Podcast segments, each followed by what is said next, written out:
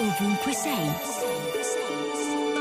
Questa mattina mi sono svegliata e ho pensato a un uomo con cui ho pranzato qualche giorno fa.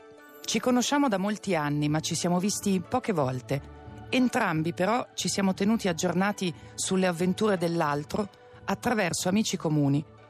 Lui vive per metà dell'anno lontano dall'Italia, in un paese dove ha costruito la vita familiare e parte di quella professionale. Io sono pur sempre una persona che ha imparato l'italiano corretto in età adulta e per questo, quando siamo insieme, cominciamo presto a inciampare nelle parole.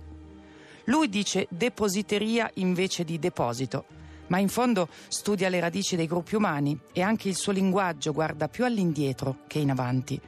Io devo essermi sentita accolta nella mia antica difficoltà ad azzeccare i termini o gli accenti e ho detto che gli farebbe bene parlare con un terapista.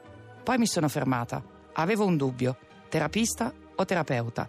Lui si è messo a ridere e ha detto che era uguale e che comunque preferiva terapista e secondo me ha a che fare con il fatto che c'è una strada dentro quella parola, una pista appunto. E mi sono detta che mi piace quando i vocaboli si aprono come scatole, uno dentro l'altro non sai mai cosa puoi trovarci. Radio 2, ovunque sei.